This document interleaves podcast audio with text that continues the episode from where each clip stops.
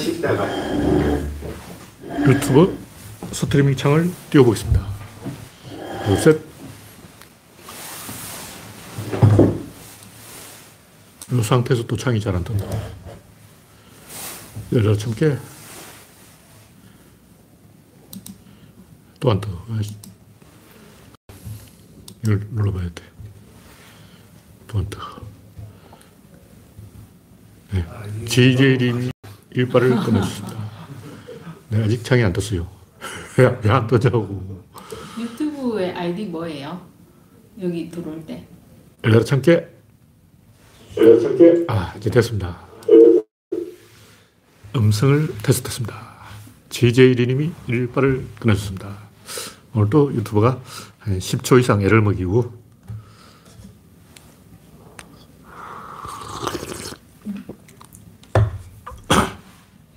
네. 박신타만님 반갑습니다. 현재 구독자는 3,310명입니다.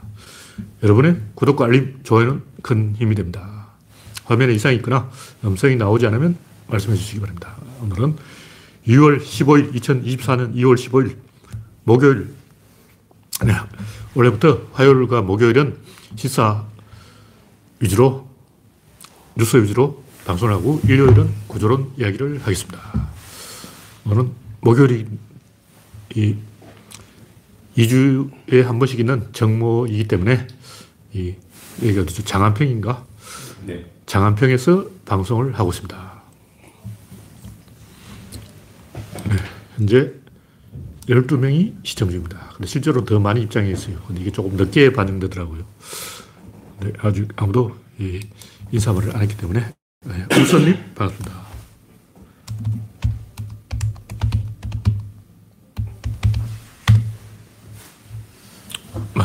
입장을 알려드렸다고 치고 이제 본론으로 들어가겠습니다. 첫 번째 곡지는 독일 방문 적전 도주 윤석열. 독일 방문을 계획을 다 세워놨다가 김건희가 가네 못 가네 부부싸움을 해서 부부싸움 끝에 안 가기로 했다. 이런 뉴스가 나오는데 이런 나라 망신을 언론에서는 보도를 안 해, 보도를 안 해. 그냥 이게 뭐 있을 수 있는 일인 것처럼. 아니, 한 나라의 그 국가적인 행사를 방문할 수도 있고 방문 안 할 수도 있다. 야, 개판인데. 하여튼, 기레기들은 자살해도 자살해도 돼. 최강 실드, 국민 곁에 있겠다는 각오. 이거 진짜 감동의 도가니. 야, 어떤 기레기가 지어낸지 몰라도 오르가즘을 느껴. 노벨상 줘야 돼. 노벨 문학상이야. 와. 국민 곁에 있겠다는 각오. 지금까지 그런 각오가 없어가지고 해외로만 사돌아다녔냐고. 지금까지는 국민 곁에 없겠다는 각오. 와. 하여튼 이런 이 멘탈 어, 존경해야 돼요. 이거 우리가 배워야 돼. 내가 볼때 우리가 이 축구를 아시안컵에 진 이유가 멘탈이 약해서 그런 거야. 이런 멘탈이 있어야 된다고. 이게 우리가 배워야 될 멘탈이야. 디올백 하나 때문에 나라가 망하고 있습니다. 근데 사늘은 어쩔 거냐고. 디올백 하나가 문제가 아니잖아. 샤넬백만 있었던 게 아니잖아. 수십 개의 백을 받은 거지. 그 외에도 외국 가서 명품 샵에 들러가지고 쇼핑을 하고 명품 중독증이죠. 네. 소장군님, SF신님, 우선님, 김미용님, 박미희님, 반갑습니다.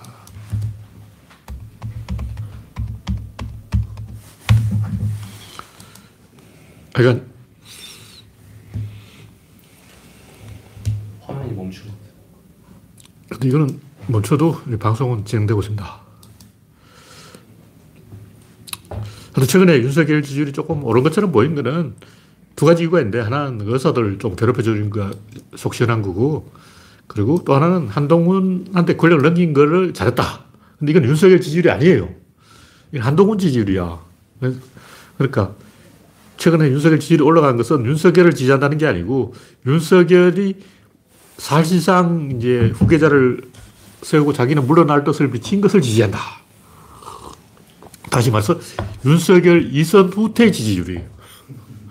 그러니까 지금 윤석열 지지율의 10%를 빼야 됩니다. 그게 진짜 지지율이에요. 윤석열, 이성우태 지지율이다. 그러니까 여기서 이제 왜 윤석열이 독일을 안 간다고 했을까?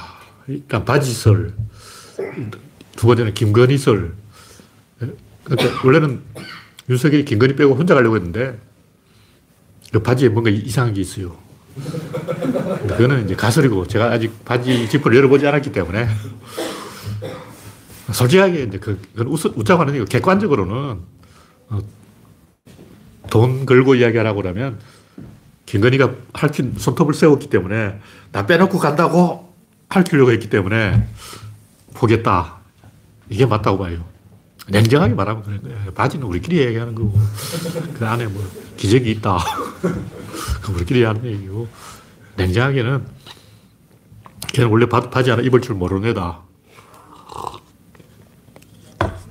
네, 다음 곡지는 김건희의 축제술. 무슨 공무원 인재개발원장이란 덧보잡이 있었는데, 아니, 60억 재산이 있는 김건희가 뭐 300만 원이 없어가지고 뇌물을 받겠냐 이런 얘기 했는데, 그건 진짜 모르는 얘기예요. 300만 원씩 모았으니까 660억이 된 거야. 그거는 볼때 국민을 바보 취급하는 거야. 그리고 그 디올백 하나 받은 게 아니잖아. 샤넬백도 있고 그 외에도 잔뜩 있어요. 수없이 많은 뇌물을 받은 거죠. 수억을, 수십억을 받았을 거야. 왜냐면 그 재미로 하는 거지. 안 그러면 욕 먹는 거 뻔히 아는데 어, 영부인 행사하면 욕먹는다 고 알아요. 근데 욕먹었으면 반대급부가 있어야 되잖아. 어, 챙기는 게 있어야지. 그러니까 황당한 실드다. 근데 이 양반이 쪽팔려서 자기 걸 지웠어요. 자기 영상인가 본데 유튜브 영상을 지운 것 같아요. 하여튼 이 얘기는 내가 볼 때 김건희가 내려라 해서 내린 것 같아요. 왜냐하면 이게 돌려각이란 말이야. 이게 쉴드 치는 척 하면서 사실 까는 거야. 왜냐하면 지금 윤석열 뒤에 줄 선 사람 사실 한동훈한테 줄 선 거죠. 그래서 윤석열을 쉴드 치는 척 하면서 한동훈한테 점수 따려는 전욕 기술이다. 네, 다음 곡지는 무릎 꿇기 쇼 한동훈. 한동훈이 또 뭐 장애인 앞에서 무릎 꿇고 뭐 사진 한 장 박았는가 본데 마키아벨리즘은 그게 아니에요. 정치를 하려면 마키아벨리즘을 배워야 돼.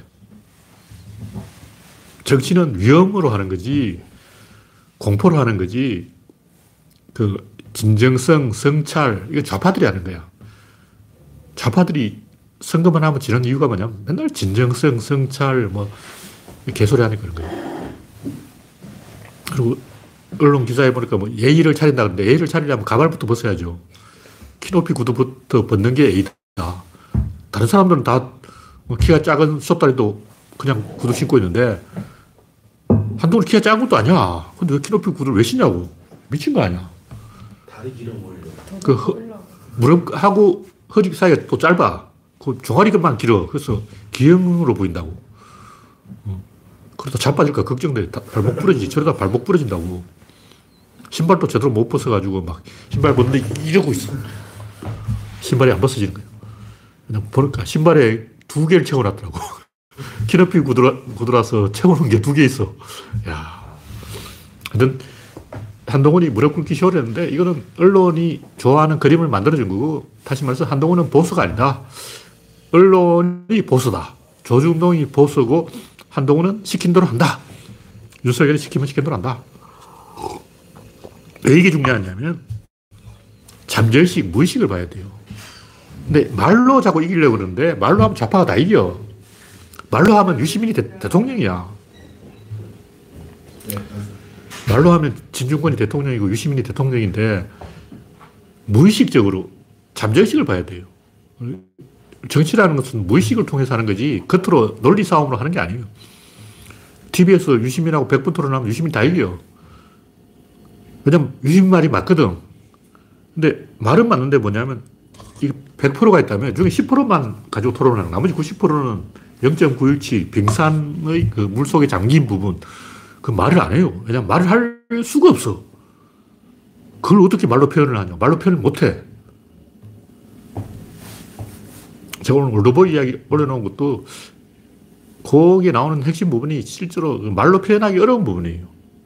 그래서 막 간지러운 게, 뇌 간지럼증이 일어나가지고, 아, 그걸 내가 말로 하고, 설명하고 싶은데 설명할 방법이 없네. 아, 약이 올라. 막 이런 거야. 간질간질해.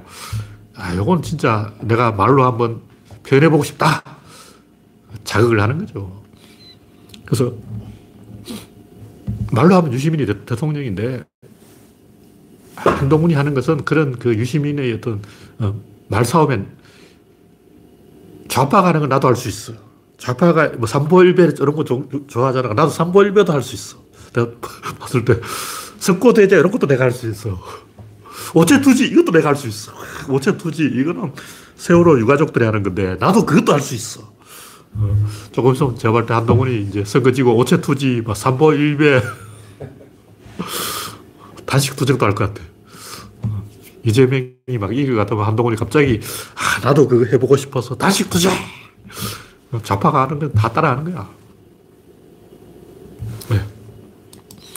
이 정도로 이야기하고 다음 곡지는 아직도 정신 못 차린 한국인들. 네. 이용수님, 박명희님, 프란치스코님 반갑습니다. 현재 48명이 시청 중입니다. 이게 뭐냐면 축구 이야기인데 제가 뭐 축구가 아니기 때문에 축구에 대한 그 구체적인 건 이야기 아니에요. 지금 뭐 이강인이 잘못했냐, 손흥민이 잘못했냐, 이거는 이런 거 이야기한 거는 그 어, 장사 미사들이 그 장안의 그 참새들이라 그러나 옛날에 상투적으로 하는 표현이 있는데 그 입방아들이고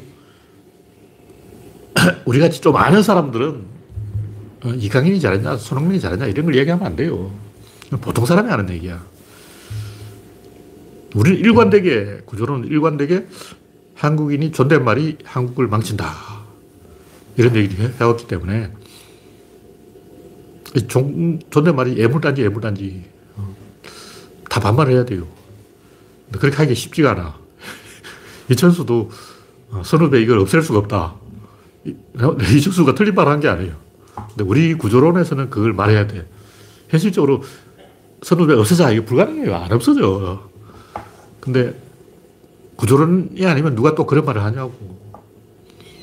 군대를 가도 자기 직속 부대 아니면 경례 안 해요. 어, 다 아저씨지. 중대가 다르면 인사 안 해. 그리고 얼굴을 알아야 인사를 하는 거야. 얼굴 모르는데 왜 인사를 해. 그리고 인사를 하는 이유는 그 사람한테 내가 뭔가 배우는 게 있어서 그런 거예요. 근데 이강인이 손흥민한테 축구 배웠냐? 무슨 형이야? 우리 형이냐고. 형도 아닌데 왜 형이라고 그러는지 나 이해가 안 돼. 문제는 이런 걸 방송국이 부추긴다는 거예요. 이경규, 이 양반이 이제 나한테 찍혔잖아. 꼰대 기믹. 그 기믹이 실제 이경규 그 나쁜 사람 아니야. 착한 사람이야. 근데 이경규의 꼰대 기믹으로 하는데 가보니까 이게 부산 사람이에요. 부산 사람만 이해할 수 있어. 그걸 내가 어떻게 알았냐면 김대희라는 개그맨이 있는데 그 양반이 자기 대화 별명을 꼰대희라고 정했어. 근데 그 양반이 부산 사람이더라고. 근데 이경규도 부산 사람이야. 근데 목청이 똑같아. 유튜버 보면 꼰대희 있어요. 꼰대이는 아닌데 부산 사람 아니더라고. 아니 맞지? 맞아요? 네. 근데 부산 사람만 낼 수 있는 목소리가 있다는 그게 전형적인 꼰대 목소리야. 대구 사람 그 목소리 뭔데? 그 꾸르만 소리가 있는데 예? 꾸르만 소리. 하여튼 갑자기 소리 빽 지르면서 나 그게 뭐야 하고 막 어? 근데 웃으면서 해 그래서 꼰대 말투지만 굉장히 귀여워 근데 문제는 만약 그 경상도 사람이 아닌 사람이 그거 들으면 혈압 올라가 만약 그 꼰대 이 말을 전라도 사람이 들었으면 주먹 치고 싸우려고 그런다니까 그러니까 나는 경상도 사람이기 때문에 그 꼰대 이 말을 많이 들어봤어 부산에 가면 장난 아니야 부산보다 더 심한 게 뭐냐면 경남 그 마산 그럼 마산보다 더 심한 게 고성이야. 와, 경남 고성 사, 말이 제일 시끄러워요. 고함을 빽 지른다고. 그 이경규는 그 꼰대이 짓 하다가 꼰경규 짓 하다가 나한테 찍혀가지고 30년째 욕먹고 있는데 시커먼서 이런 인종차별 개그를 하면 안 돼요. 옛날에 그 시커먼서 시커먼서 해가지고 막 얼굴에 까만칠하고 어, 그걸 흑인들한테 욕먹었잖아. 그 당시에는 우리나라에 흑인이 없었어. 그래서 괜찮았는데 지금은 그게 전 세계에 다 퍼져서 한국 놈들 이런 짓을 하고 있다. 근데 그게 우리 입장에서는 그게 80년대 얘기니까 40년 전 이야기라고. 근데 흑인들은 지금 그걸 퍼날라. 지금 막 퍼날라. 한국 놈들이 이런 놈들이다. 이건 나라 망신이야. 그래서 이- 하지 말아야 될 개그가 있는 거예요. 조선족 개그도 하면 안 돼. 조선족 영화는 괜찮습니다. 그건 괜찮은데 그것도 욕먹지. 하여튼 조선족한테 항의가 들어온다고. 근데 그거 싫어, 바동석 나오는 거는 싫어해, 싫어. 싫어하기 때문에 빠져나갈 구멍이 있지. 실제, 근데 내가 그 실화에 좀 조사를 해보니까 실화가 영화보다 더 장난이 아니었다는 거예요. 영화보다 심했대. 아니, 손목을 잘라가지고 길에 툭 던져놓고, 가게 앞에 손목 잘라가 툭 던져놓는다는 거. 하여튼, 그리고 빠져나갈 핑계가 있어. 하여튼, 제가 하고 싶은 얘기는, 히딩크 감독이 한국에 와가지고, 정신력이 약하다 그랬어요. 근데 우리는 그 말을 오해를 했어. 악으로 깡으로 막 이런 정신력이 지금 손흥민의 정신력 그게 부족하다 이렇게 생각한 거예요. 근데 그게 아니고 히딩크가 말하는 멘탈이 약하다는 거예요. 멘탈이 강한 게 뭐냐면 넉살이 좋은 거야. 넉살이 좋은 사람이 LG의 임찬규. 이 양반은 얼마나 멘탈이 강하냐면 보통 보면 버스 탈 때 아무도 감독 옆에 안 앉으려고 그래요. 다 감독한테 제일 멀리에 앉으려고 그런다고. 그럼 제일 막내가 감독 옆에 앉는 거야. 근데 임창규는 자발적으로 감독 옆에 앉아가지고 3시간 동안 씹부리는 거야. 버스가 도착할 때까지 계속 떠드는데. 심지어는 차명석하고 자기가 둘이 개그 콤비다. 우리는 홀쭉이와 뚱뚱이처럼 만담 콤비다. 막 이런 주장을 하고 있어. 그래서 임창규는 맨날 이 차명석 단장을 놀려먹어. 어, 차명석 와가지고 뒤통수에 머리 쏟아놓고 막 그럴 정도야. 그러니까 새파랗게 젊은 어린 선수가 나이 많은 어, 단장, 감독도 아니고 감독보다 높은 단장하고 맞먹으려고 같이 농담 따먹기 하고 그런다고. 근데 봤을 때 히딩크가 이 한국 선수 보고 좀 이건 아니지 하고 생각한 게 그런 그 멘탈이 약한 거예요. 그럼 그런 멘탈이 제일 강한 게 어디냐? 스페인이라고. 그 스페인에서 배운 게 누구냐? 이강인이지. 근데 댓글 보니까 스페인 새끼들은 장난이 아니라는 거야.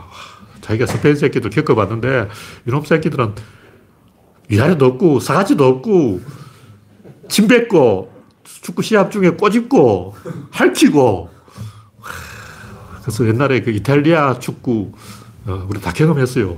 이미 2002년에 다 경험했어. 와, 새끼들은 포르투갈, 스페인, 이탈리아 이놈들은 야 이탈리아가 원래 빗장 수비잖아요. 그 빗장 수비의 핵심이 침 뱉기, 욕설하기, 지단한테 박치기 당한 거 누구지? 다 이유가 있다고. 하여튼 남미 애들, 히스패닉 애들 장난이 아니야. 걔들 때문에 이강인이 물들어가지고. 하여튼 그런 설이 있어요. 하여튼 이강인 또 스페인 애들이 다 배려놨다. 그런 설이 있는데 제가 하고 싶은 얘기는 이강인이 잘했냐, 뭐 손흥민이 잘했냐, 이게 아니고 사진을 보니까 손흥민이 물전자 당분돼가지고 선배들한테 물 갖다 바치고 그게 충격적이었어요. 이제 프로잖아. 아마추어도 아니고 프로인데 축구 선수가 물당번을 하냐? 하는 사람이 있어야 될 건데 이해가 안 돼요. 왜 내가 이런 얘기를 듣냐면 우리나라 사람이 일본에 이제 딱 가잖아요. 야구하러. 뭐 순동률이라든가 이정범을 일본에 딱 가면 모든 야구 용품이 그 집에 딱 완벽하게 갖춰져 있는 거예요. 그러니까 당신이 원하는 것 다 준비, 원하지 않아도 혹시 모르는 것 다 준비, 그것도 혹시 빠진 거 없는 거 다 준비. 그러니까 한국 선수가 일본에 스카웃돼서 일본 팀에 딱 들어가면 숙소에 딱 들어가면 준비할 게 하나도 없는 거야. 완벽하게 다 갖춰져 있는 거지. 왜냐면 프로니까. 프로는 이 정도 대접해야지. 프로가 물주전자 당번하고 막 물주전자 나리고 선배님 물 있어요. 아, 이건 나, 아, 난 솔직히 그 사진 보고 자살하고 싶었어요. 이런 나라에 내가 살아야 되나. 프로를, 아, 나도, 내가 군대에 가서 물주전자 당번할 때도 진짜 준자 던져버리고 싶었거든. 고참 얼굴에다 준자 던져버리려다가 2년만 참자. 와, 나도 진짜, 어, 내가 국가를 위해서 군대를 갔는데 왜 내가 물주전자 당번을 해야 되냐. 난 그걸 납득을 할 수 없었어요. 근데 손흥민이 물전자 당번을 할 뿐 아니라 더 중요한 건 그때 홍명보가 손흥민 까분다고 잘랐어요. 그래서 홍명보 지가 잘린 거야. 감독이 손흥민 저 새끼 어린 새끼가 말안 듣는다 시합에 안 내보낸 거예요. 너 정확히 몰라. 나 축박 아니기 때문에 요 정도 검색해서 개화하는 거야. 그래서 그래서 자세한 걸잘 모르고 그래서 우연히 그런 걸 봤다고. 그래서 이, 지금 이, 이, 런게 2002년에 히딩크가 지적한 게 아직도 고, 고쳐지지 않았다는 거. 히딩크가 딱 보니까 홍명보 선배님 제 패스를 받아주세요. 뭐 이러고 있는 거야. 그래서 콜플레이를 그런 식으로 해서 축구가 되냐고. 그리고 뭐 고참은 고참끼리 신참 신참이 밥을 따로 먹고 이게 히딩크가 다 고쳐놨다고 내가 들었어요. 밥을 같이 먹어야 돼. 이게 굉장히 중요한 거예요. 왜냐하면 스파르타는 무조건 하루에 한 번씩 저녁 식사는 같이 하는 거예요. 왜냐면 이거는 호르몬 차원이기 때문에 말로 안 돼요. 우리가 이 호르몬의 문제를 간과하는데 굉장히 중요한 거예요. 밥을 같이 먹는다는 것은 진짜 중요한 거야. 들면, 원정 경기와 홈 경기 굉장히 차이가 있거든요. 나는 그걸 이제 무의식적으로 홈 경기라면 관객들이 나를 보고 있다. 감시하고 있다. 원정을 가는 순간 관객들이 나를 안 보고 있다. 감시에 풀려났다. 그 마음이 180도 달라진다고. 호르몬이 달라져. 호르몬이 달라지면 이 탁구나 치자 뭐 이러고 있는 거야. 아, 그는 호르, 탁구나 치자 뭐 이렇게 되는 거는 그는 이미 호르몬 차원에서 내가 볼 때 한국에서 경기가 열렸다면 그렇게 안 했을 거예요. 만약 그 경기가 한국에서 열렸다면 이거 야 우리 탁구 치자 이렇게 안 했을 것 같아. 그냥 무의식적으로 자기도 모르게 이 시선을 느끼는 거야. 이걸 이제 김연아만 해도 또 시합에 나가겠습니까? 김연아, 아, 그 긴장 속으로 들어가기 싫어 그런다고. 그냥 시합한다고 딱 생각하는 순간 호르몬이 빡 나오면서 이 모든 게 180도로 달라진다는 거지. 그러니까 볼때 어떤 경기뿐만 아니라 아예 시합 전부터 인터뷰한 걸 보면 뭐 선수들이 인터뷰한 게 기자들 앞에서 하는 이게 뭐냐면 시합 안 할 때 잘 시간 때우면 되지 않겠습니까? 이런 개소리를 하고 있더라고. 뭐 시합을 열심히 해서 이기겠다 이런 얘기를 안 하고 아 우리 같은 뭐 선배님들이 다 하겠죠. 뭐 우리는 그냥 나는 1인분만 할래요. 그러고 와 이걸 보고 내가 충격을 받은 것은 히딩크한테 배운 게 하나도 없다. 그래서 포기해서 이제 축구 안볼 거야. 그러니까 이 20년 전에 지적받았는데 20년 동안 나아진 게 없다는 거죠. 뭐냐면 이게 내가 볼 때 프로 자세가 아닌 거예요. 프로는 자기 몸값을 자기가 책임져야 돼. 이거 아마추어 행동이라고. 선배들이 잘하니까 나는 1인분만 하겠어. 이거는 아 프로 선수가 아니야. 이게 아마추어들이 한 얘기라고. 야. 그러니까 제가 하고 싶은 얘기는 우리나라도 이제 선진국이 됐으니까 선후배 이런 거 좀 없애고 프로들은 똑같은 거예요. 다 신분이 똑같아. 위아래가 없는 거예요. 뭐, 국내파, 해외파, 뭐, 어, 32살 그룹, 25살 그룹, 21살 그룹이 세 그룹에 다 국내파, 해외파가 10개로 나눠져 있어. 그 서로 막 낯가리는 거야. 이걸 보고 히딩크가, 하, 쟤들은 정신무장이 안 돼 있다. 프로 선수가 낯을 가린다는 게 말이 되냐. 임창규처럼 20살 먹은 선수가 30살 먹은 선수 앞에서 그냥 3시간 동안 이걸 할 수 있는 어, 박찬호가 울고, 울고 갈 정도로 그 정도가 돼야 돼요. 그리고 우리는 당연히 어, 선배가 어, 군기 잡아야 된다. 이천수 말이 틀린 건 아니에요. 액면 그대로 내가 봐도 그렇게 안 하면 안 돼. 안 돌아가. 근데 우리는 좀 구조로는 좀 아는 사람이기 때문에 그 이상을 생각했다. 인도 보면 실리콘밸리에 카스터가 생겼다는 거야. 와. 그 인도 사람들이 인도에서는 전혀 활약을 못해요. 근데 인도 밖을 빠져나가기만 하면 갑자기 막 천재가 돼가지고 날고 기는 거예요. 왜 인도 사람들이 인도에서는 다 바보가 될까? 카스터 제도 때문에. 근데 손흥민도 한국에 국대만 들어오면 못해. 그 이유가 옛날부터 물, 물주전자 당번 하던 그 기억이 남아있어서 그런 거예요. 그걸 기억 속에서 지워버려야 돼. 내가 아까 올드보이 이야기를 올려놓은 얘기도 올드보이의 그런 이야기가 나와요. 나의 그 흑역사, 나쁜 과거, 그게 두고두고 일생 동안 영, 영향을 미친다. 이게 올드보이 원작 만화에 나오는 얘기. 예, 우리가 본 그, 어, 박찬욱 올드보이에 안 나오고, 원작 올드보이에는, 어, 나의 그 나쁜 과거를 내 머릿속에서 지워버리지 않고는 전진할 수 없다.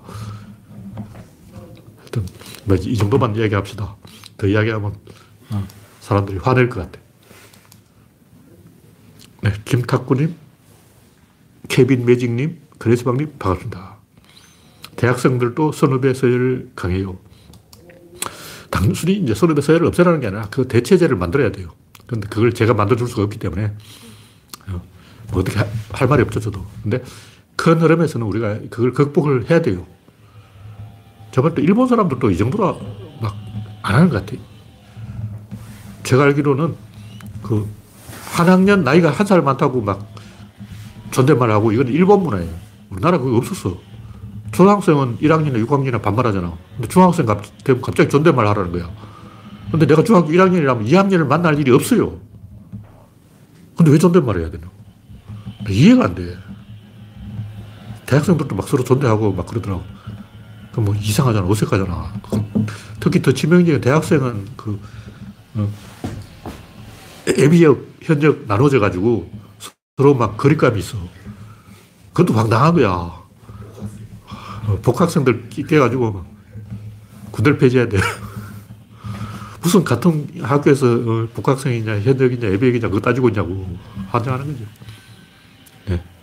다음 곡기는 조선일보와 윤석열의 막장거. 조선일보 김대중 대통, 아니, 김대중 주필이, 아직도 주필인지 모르겠는데, 이 양반이, 제가 읽어보진 않았어요. 하여튼, 윤석열한테 사과할 필요 없다. 사과한다고 좌파들이 그냥 넘어가겠냐. 사과하면 손해다. 그 틀린 말 아니에요. 사과한다고 해서 뭐 번져 찾는 건 아니야. 근데 문제는 사과한다고 해서, 어, 그게 뭐, 좌파들이 용서해 주는 게 아니고, 자기 자신과의 약속이 깨지는 거예요. 선을 넘어버리는 거야. 이게 굉장히 중요한 거예요. 조선일보 김대중이 했는 말이 엄청나게 무서운 말이에요. 무서운 말. 히틀러도 어느 순간 선을 넘었는데 장검의 밤이죠. 그때부터 거침이 없는 거예요. 선을 넘어버리면 자기 통제가 불가능한데 궁금하신 분은 역사책을 좀 읽어보라고. 역사책을 읽어보면 다 그런 그 폭군들의 공통점이 있어요. 처음에는 연산군도 착했어. 근데 모든 군주가 처음엔 착해. 그냥 섭정을 하고 막 어릴 때는 그, 어, 자기 위에 누가 있어. 그래서 다 정치를 잘해. 근데 어느 순간부터 폭군이 되는 거야. 근데 그 폭군이 되는 그 딱 선을 넘는 그 선이 있어요. 아, 얘는 이때부터 맛이 갔구나. 그 어, 역사를 읽어보면 다 나옵니다. 그래서 만약 김대, 조선일보가 어, 김대중 주필 말 듣고 사과를 안 하고 넘어가면 선 넘은 거죠. 히틀러로 치면 장금의 밤을 지난 거예요. 그때부터는 이제 개판이 되는 거예요.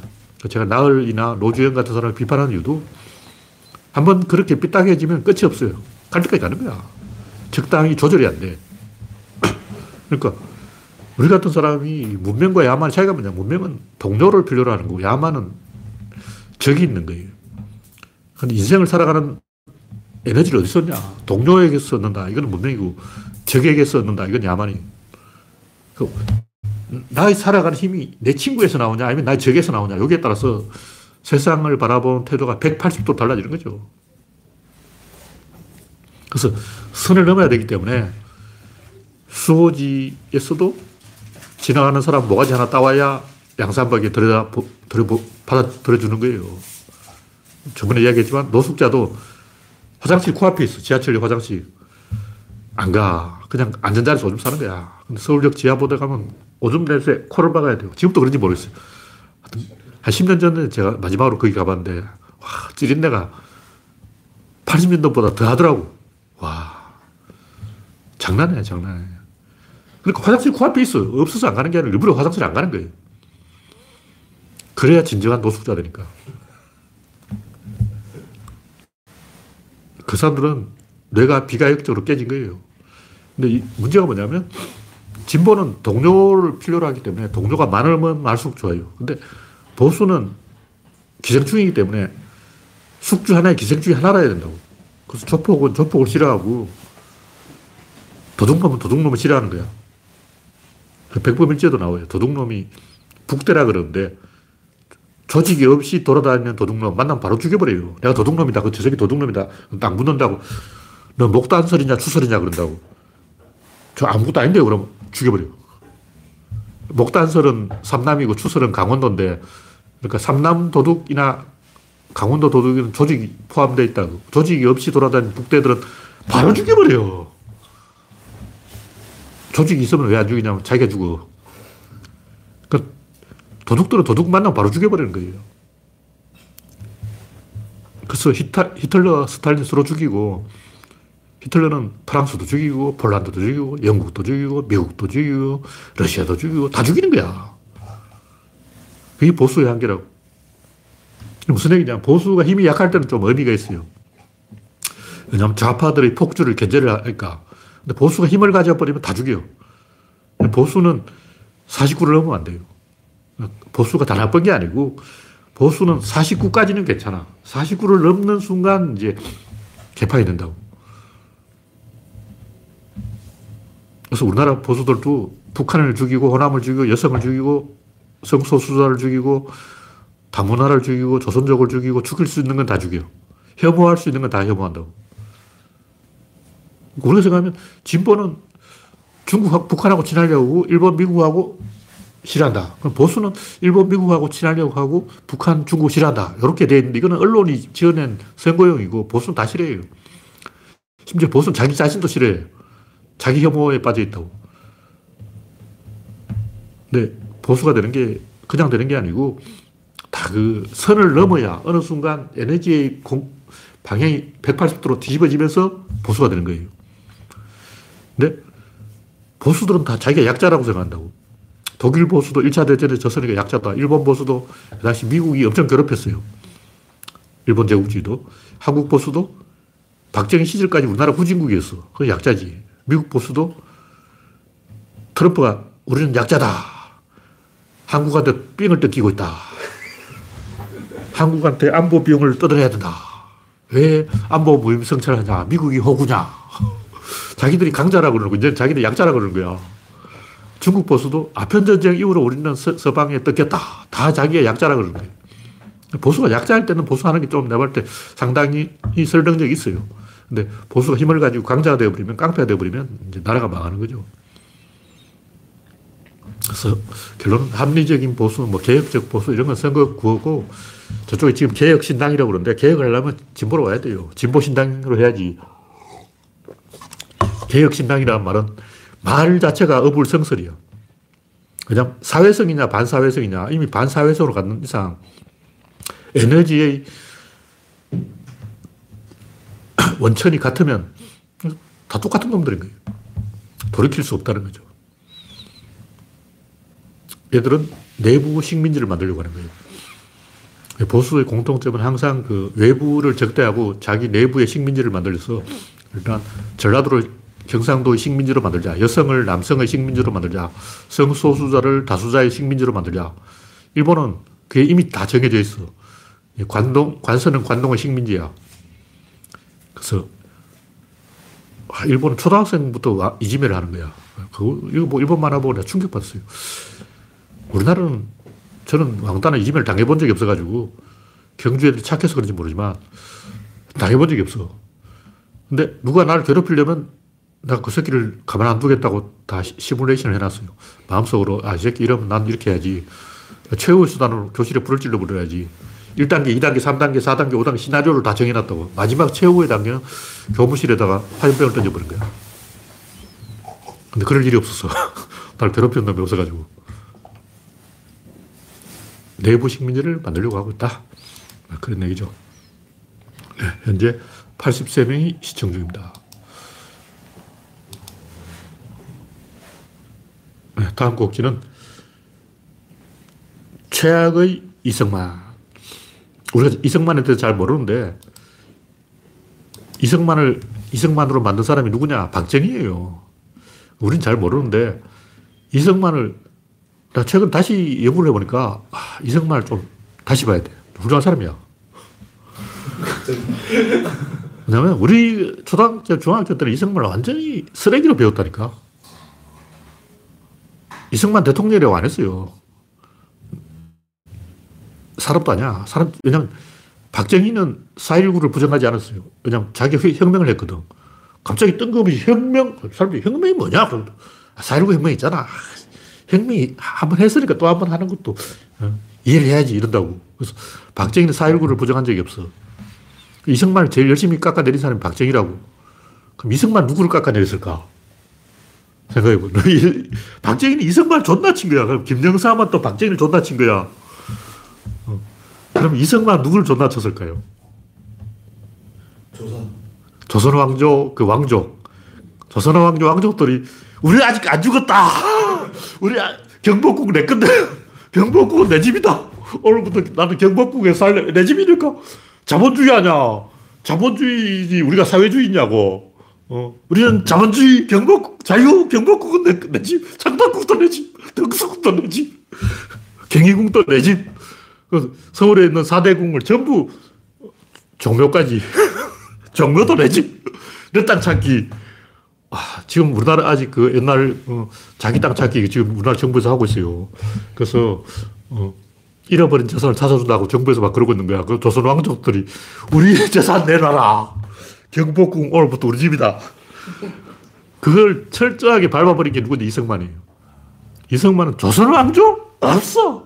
고종 없어. 순종 없어. 고종 순종 다 개새끼야.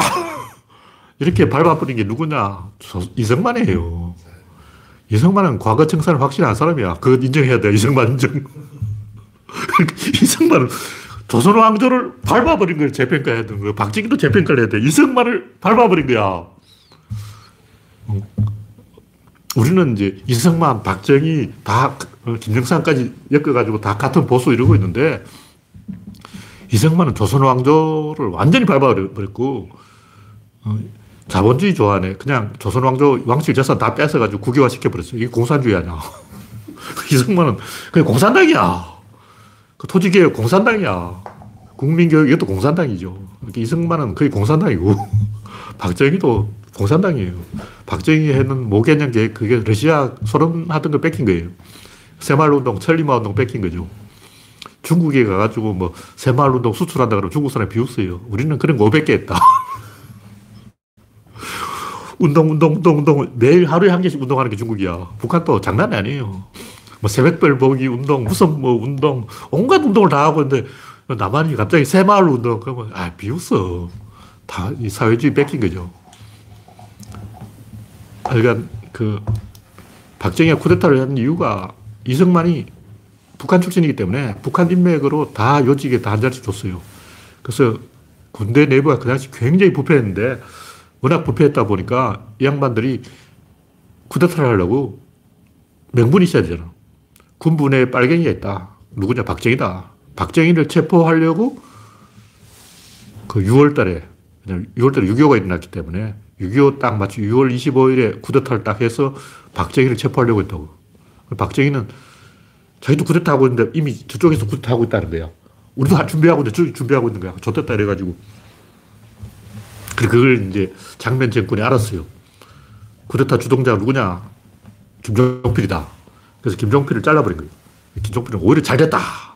그냥 보직이 없어졌으니까 이제 마음껏 돌아다니면서 쿠데타 준비를 할 수 있게 됐다. 그래서 김종필이가 열심히 도- 돌아다녀가지고 이걸 앞당긴 거예요. 저쪽에서 쿠데타를 하기 전에 우리가 먼저 쿠데타를 하자. 박정희 쿠데타를 할 수밖에 없었던 이유가 이승만 때문이라고. 하여튼 그 혈리 전투, 그 유명한 혈리 전투 국군이 참패한 게 싸워서 진 게 아니고 그냥 도망친 거예요. 그때 박정희가 아마 정확하게는 저도 몰라요. 이것도 우연히 주워 들은 거라 가지고 100% 정확한 얘기 아닌데 박정희가 사단 참모장이었어요. 근데 그 7사단장이 박정희를 잘랐어. 그리고 김재주기를 두르게 패가지고 얼굴에 상처까지 났다는 거야. 박정희하고 김재규 다 빨갱이 아니야. 그러니까 내가 볼때 북한하고 전투를 하고 있는데 빨갱이들이 자기 참모라고. 그래서 만약 그대로 혈리 전투가 이어졌다면 박정희가 안 잘렸다면 박정희가 7사단을 북한에 바치고 월북을 했을지 아니면 열심히 싸워가지고 이겼을지 알 수가 없지만 7사단 사단장이 박정희를 잘랐다는 거죠. 근데 그 당시 국군의 주요 인맥이 다 북한 출신이에요. 최병덕 얘부터 어, 참모총장부터 북한 출신이고 나이도 어린 놈이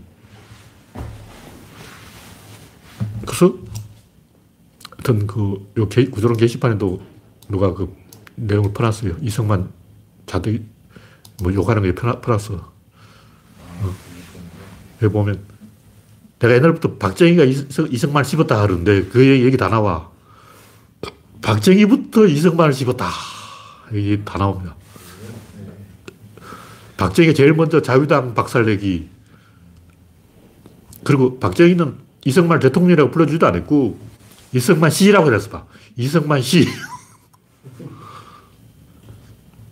그리고 자유당 독재 정권 이승만을 노인이라고 불렀어요. 아, 이노인. 어. 그리고 4.19를 옹호했어. 어, 이거 보면 박정희 훌륭한 사람이야. 그러니까 우리가 이제 이 보면, 항상 보면 전직 죽이기. 윤석열은 문재인 죽이기. 박정희는 이승만 죽이기. 이승만은 조선 왕조 죽이기. 아, 똑같은 거야. 다 그렇고 그런 거라고. 그래서 박정희하고 이승만은 절대 같은 편이 아니다. 그런 얘기죠. 전직을 안 죽이면 살 수 없어요. 자기 인기를 못 올리죠. 인기를 올리기 위해서. 예를 들면 이명박이 대통령 당선했는데 문재인, 아니, 노무현이 부산에서 막 활동하면 모든 뉴스가 그쪽으로 가버려가지고 이명박 인기가 폭락하기 때문에 그래서 이명박 지지율이 10%까지 떨어졌어. 그래서 죽인 거예요. 노무현 죽인 거예요. 자기 살려고. 그래서 노무현 죽이니까 이승만, 아니, 이명박 지지율 올라갔어. 50%까지 올라갔어. 10%에서 50%까지 올라간 건 노무현 죽인 거예요. 왜냐하면 사람들이 내가 고아라고 우리 아버지 죽었다. 그러면 어부도 아버지 말 들어요. 처음에는 어부도 아버지하고 존나 싸운다고. 한 석 달 싸우다가 이제 지쳐가지고 어부도 아버지도 아버지다. 말 듣게 되는. 왜냐면 그렇게 하면 살 수가 없으니까. 그래서 전직을 치면 지지율이 조금 올라가는데 저쪽에서는 문재인이 그 높은 지지율도 박근혜를 깜빵에 집어넣어서 올라갔다. 이렇게 생각하는 거예요. 네, 다음 곡지는 이수정이 망치는 국힘당. 작년에 이 조중동이 명계남을, 급비란 명계남을 물고 늘어졌어. 명계남 별로 하는 것도 없는데 물고 늘어지는 이유가 제일 만만해 보이거든. 그러니까 노무현 배후에 명계남이 있다. 이래서 이제 명계남만 때리면 노무현이 넘어간다. 똑같은 거죠. 민주당은 정청래가 너무 떠면 안 되고 국힘당은 이수정 같은 사람이 나서면 안 돼요. 그쪽에서 제일 똑똑한 사람이 앞에 나서야 되는데 대- 제일 띠란 사람이 나선다고. 이수정은 기껏해야 미장원 언니고 TV에 좀 나왔다고 뭐 얼굴 생긴 게 조금 노숙해 보인다고 그거 믿고 어, 머리 허연 거 가지고 밀어보려고 그런 것 같은데 이준석도 얼굴이 어린애같이 해가지고 어, 이준석은 어, 보수 밑에서 심부름이나 해야 될 인간이고 한동훈도 생긴 게 보면 윤석열 밑에서 심- 빛이 나지 한동훈이 보수가 되는, 되면 반대로, 반대로 돼요. 하는 행동 자체가 보수 행동이 아니야. 보수 행동은 뭐냐? 마키아벨리즘이죠. 카리스마를 만들고 위험을 과시하고 공포를 안겨줘야 보수 느낌이 나지. 그냥 깐죽거리고 나온 말에 토달고 시비 걸고 이런 거는 참모 역할이다. 예, 다음 곡지는 일본의 주가 부양 버블 경제. 이거 뭐 별로 중요한 건 아닌데 박철현인가? 그 오마이뉴스 일본 기자, 일본에서 무슨 공무점을 운영하고 있다 그러는데 이 양반이 일본이 끝도 없이 주가를 띄우고 있다. 그냥 잃어버린 30년 때 이 부동산을 경착륙시켜서 일본 경제가 망했기 때문에 이제는 무제한 돈 풀기. 그래서 어, 이게 버블이라는 걸 일본이 알고 있으면서도 계속 돈을 풀고 있다. 뭐 그런 얘기죠. 근데 중요한 거는 그럼 90년대 그 어, 부동산 버블 붕괴는 뭐냐? 그건 자본주의 처방을 한 거예요. 그래서 어떻게 되냐? 망했어. 지금 이거는 사회주의 처방이라고. 그러니까 제가 하고 싶은 얘기는 일본이 사, 잃어버린 30년은 자본주의 하다가 망한 거고 지금 버블이 터지면 이거는 사회주의 하다가 망한 거라고. 이게 사회주의 파퓰리즘이야. 억지 주가 부양이 이게 말이 되냐고. 지금 일본 주식시장이 그냥 미국 시장 이상으로 어, 버블이 심해졌다. 언젠가는 폭락할 수밖에 없는데 이게 사회주의 방법이다. 제가 그걸 이야기하는 거예요. 그래서 제가 조중동한테 니들은 자본주의를 하도 사회주의든 한 개만 해라. 어. 가만 보면 조중동은 사회주의도 하고 자본주의도 하고 파퓰리즘도 하고 파퓰리즘 욕도 하고 다 그냥 말을 갖다 붙이는 거예요. 다 거짓말이야. 네, 마지막으로 올드보이 원작 만화를 제가 왜 이야기했냐면 옛날부터 제가 이걸 이야기하고 싶었는데 나무위키 검색을 해보니까 그 원작에 대해서 별로 내용을 안 써놓은 거예요. 그래서 이야기하고 싶어도 아 이거 뭐 제가 원작 만화를 어디서 끌고 올 수도 없고 어, 그래서 입이 건질건질 했는데 못했어요. 원작하고 이 박찬욱 감독 영화 올드보이하고는 완전히 다르기 때문에 이 올드보이 진수를 느껴보고 싶으면 원작을 봐야 되는데 원작은 진짜 이게 노벨 문학상 받을 만한 가치가 있다. 보통 만화가 훌륭하다는 얘기 아니에요. 소재가 그만한 가치가 있다 이런 얘기지. 그 만화 내용은 그냥 어, 마지막에 결말을 못 지어서 열린 결말 엉터리로 대충 수습해 놓은 거예요. 오늘 또 대충 수습한다 오대수 이거 하자. 근데 만화 결말이 보면 대충 수습해놨어. 엉터리 엉터리. 그래서 만화가 뭐 재밌다 이런 얘기 아니고 그림을 못 그렸어요. 그림도 코만 이만하게 그려가지고 아, 그 코 때문에 진짜 짜증나서 못 보겠더라고. 아, 둘다 코아크. 주인공 오대수 코도 이만하고 고토하고 가키누마라고 나오는데 가키누마 코도 이만하고 고토 코도 이만하고 아, 화딱지 나와서 못 보겠더라고. 네. 뭐, 그런 걸 떠나서 제가 하고 싶은 얘기는 예술이란 무엇인가 그런 걸 이야기하는 거죠. 예를 들면 82년생 뭐 김지영 이런 거 보고 어떻게 한 명의 여성한테 이렇게 많은 차별이 다양하게 일어날 수 있냐. 이런 얘기 하는 사람은 영화 대부를 안 본 사람이에요. 영화 대부에 나온 이야기는 그 한 명에 대한 이야기 아니고 실제 있었던 일의 집합이에요. 그러니까 미국 마피아 조, 조직 한 30개 조직을 다 합쳐놓은 거야. 실제로 영화를 보면 다 끌고 모은 거야. 한 사람한테 일어난 게 아니고 소년 탐정 김대를 보면 가는 데마다 살인사건이 나. 있을 수 있는 거 다 끌고 모은 거지. 그래서 82년생 김지영이 어떻게 한 명의 여성한테 이렇게 많은 일이 일어나냐 이렇게 이야기하는 사람은 예술이 뭔지 모르는 사람이에요. 그래서 물론 김기덕 영화도 똑같은데 판타지예요, 판타지. 근데 판타지로 가면 오히려 더 리얼리즘이 살아나는 경우가 있어요. 그게 정확하게 빨리 올드보이 원작인데 원작 이야기하는 게 뭐냐면 아, 이것도 여러 가지 할 이야기인데 이 다음 끝이 없고 하여튼 그 눈물 한 방울 때문에 뭐 복수를 한다. 이건 말이 안 되는 얘기고 그 어떤 사람이 출세를 해서 돈을 벌어 성공했는데 갑자기 자다가 어릴 때 과거가 생각나서 하고 그 어릴 때의 트라우마에서 못 벗어나는 거예요. 그래서 어릴 때 나를 괴롭힌 사람을 가서 죽여버리고 싶은 거예요. 근데 실제 죽여버리고 싶다고 해서 죽여버리진 않지. 근데 이제 말하니까 어, 어릴 때 나한테 트라우마를 안겨준 나의 과, 나쁜 과거를 알고 있는 나한테 흑역사를 안겨준 사람을 납치해서 가둬버리고 싶다. 그런 충동은 누구나 하는데 그걸 사실이다. 실제로 그렇게 했다. 이렇게 하면 그, 그, 그 사람, 그게 작가라고. 근데 그런 배짱이 있어야 된다고. 제가 옛날부터 했던 얘기야. 소설가가 되려면 일단 살인을 저질러야 돼요. 일단 죽여놓고 왜 죽였지? 이 생각을 해봐야 되는 거예요. 근데 우리나라 사람들은 그럴 배짱이 없어. 왜냐면 우리나라 사람 살인을 안 하기 때문에. 근데 일본 사람도 살인 안 해요. 그냥 말하니까 그렇게 하는 거지. 일단 살인을 했다고 치고 왜 살인을 했을까? 제가 여러 번 얘기했는데 아멜린 노통보 이야기도 그 보면 막 사람을 죽였다. 그런데 실제로 그런 이유로 사람 안 죽여요. 죽였다 해야 이야기를 할 수 있다. 그런 얘기죠. 그래서 여기도 복수를 했다. 그래서 이 인간의 마음속의 깊은 심년을 들여다보면 이 올드보이 원작이 어떤 얘기를 하고 있냐면 좀 똑똑하고 공부 잘하고 영리한 애가 좀 띠라고 공부를 못하지만 체격은 좋고 잘생겼고 축구도 잘하고 잘 나가고 일진. 그러니까 찐, 공부 잘하는 찐따가 공부 못하는 일진한테 마음속으로 존경심을 갖고 있는 거예요. 근데 그 심리를 어, 이 만화가 덜춘 거야. 근데 제가 볼 때 그거를 제대로 이해하는 사람은 없을 것 같아요. 왜냐면 일본에서 이 만화가 흥행을 안 했어. 망했어. 한국 사람들이 오히려 그 만화의 가치를 알아본 것은 내가 볼 때 조금 이제 한국 사람이 자부심을 느껴도 좋다. 일단 봉준호가 그 만화를 읽어보고 아 이해를 하고 가치를 인정을 한 거야. 그리고 박찬호한테 추천을 해가지고 이 자네 스타일이네 한번 만들어봐. 그래서 하여튼 이 소재를 가지고 하루 종일 이야기할 수가 있어요. 이야기할 게 끝이 없어.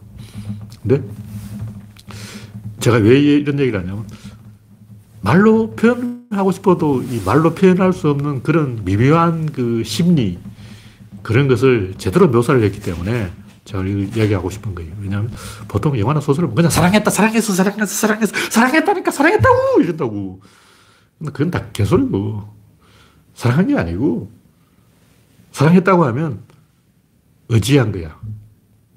그 자기한테 어떤 심리적인 콤플렉스가 있고 약점이 있고 이 여성을 의지하는 마음이 있어요. 근데 그냥 사랑해서 사랑해서 사랑해서 그러지 자기한테 또 트라우마가 있고 한계가 있고 부족한 점이 있고 이 여성이 나의 약점을 채워줄 수가 있다. 여성도 마찬가지. 이 남자가 나한테 없는 게 있다. 그런 건 아무도 이야기 안 해. 그런 짓을 왜 아무도 이야기 안 하냐고. 그러니까 그냥 사랑했어. 예뻐. 좋아, 좋아. 이거는 거짓말이고. 마음속 깊은 심년 속에 어린애 같은 그 치졸함이 있는 거예요. 그래서 그 이 이야기, 만화에서는 그걸 마치 수치스러운 것처럼 그 나의 치부를 봤다. 근데 모든 그 남녀가 사랑했다면 파트너는 자기 치부를 들킨 거야. 일단 이몽룡이 성춘향을 사랑했다. 너무 좋아. 그러면 뭐냐 그 구- 말하는 순간 자기 치부를 느낀 거야. 그 뭐냐 이몽룡은 성춘향에서 자기 엄마를 느낀 거야. 그 이몽룡은 성춘향 앞에서 어린애가 된 거야. 윤석열도 김건희 앞에서 갑자기 엉이 엉이 나 귀엽죠. 나는 어린애 이러고 있는 거야. 치부를 봤어. 윤석열의 치부를 본 거야. 윤석열의 흑역사를 우리가 봤다고. 윤석열이 이제 칼 들고 날 죽이러 올 거야. 그래서 내가 그 치부를 봤기 때문에 나를 15년 동안 가둬놓을지 모르지. 이런 얘기예요. 이런 거를 말로 설명하는 사람 내가 본 적이 없어, 지금까지. 사랑했다는 것은 그냥 사랑해, 좋아, 마음에 들어 이게 아니고 완전히 무장해제를 하는 거예요. 나 어린애다. 난 빙신이다. 난 멍청이다. 난 악이다. 나를 구원해줘. 그걸 정면으로 이야기한 사람이 김기덕 밖에 없기 때문에 제가 김기덕을 높이 평가하는 거예요. 영화에서 김기덕은 난 빙신이야. 이런 얘기를 한 거예요. 자기 치부를 까발긴 거라고. 김기덕이 흑과 백은 같은 색이다 이런 얘기 하더라고요. 그런 맥락이 아닐까. 그런 맥락도 있는데 김기덕도 내가 지금 이야기하는 거를 감으로 느낀 거지 이 설명하라 못해. 이 만화 올로보의 원작 만화도 자기가 뭘 지금 쓰고 있는지 잘 몰라. 뭔가 감으로 느낀 거야. 초등학교 때 흑역사, 어, 트라우마, 어, 그것이 자, 두고 두고 일생 동안 따라다니면서 자기의 에너지가 되기도 하고 한계가 되기도 하고 그것 때문에 더 크지 못하기도 하고 그것 때문에 막 힘이 나서 성공하기도 하고 또 스티브 잡스 같은 사람도 내가 볼 때 양아버지한테 그 등록금 피해를 안 주기 위해서 자퇴를 한 거예요. 솔직히 말해서 양아버지 인정을 안 한 거야.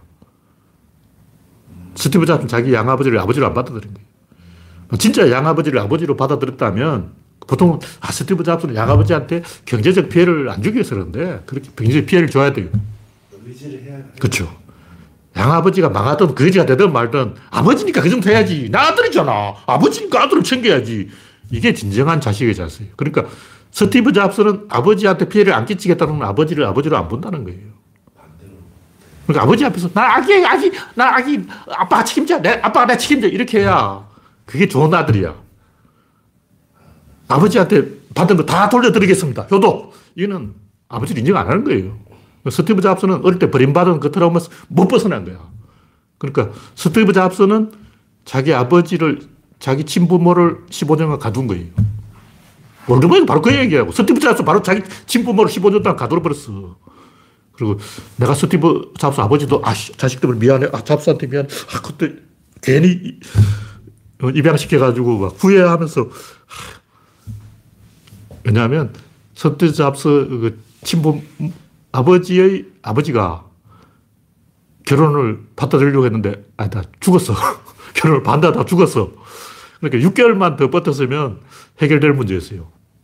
하여튼 그런 사연이 있는데 그 스티브 잡스의 속마음을 알고 싶으면 올드보이를 읽어봐야 되는데 근데 대발 때 그걸 읽어보고 스티브 잡스의 마음을 알아채는 사람은 한 100명 중에 한 명이에요. 그래도 읽어볼 사람은 읽어보자. 뭐 그런 얘기죠. 네.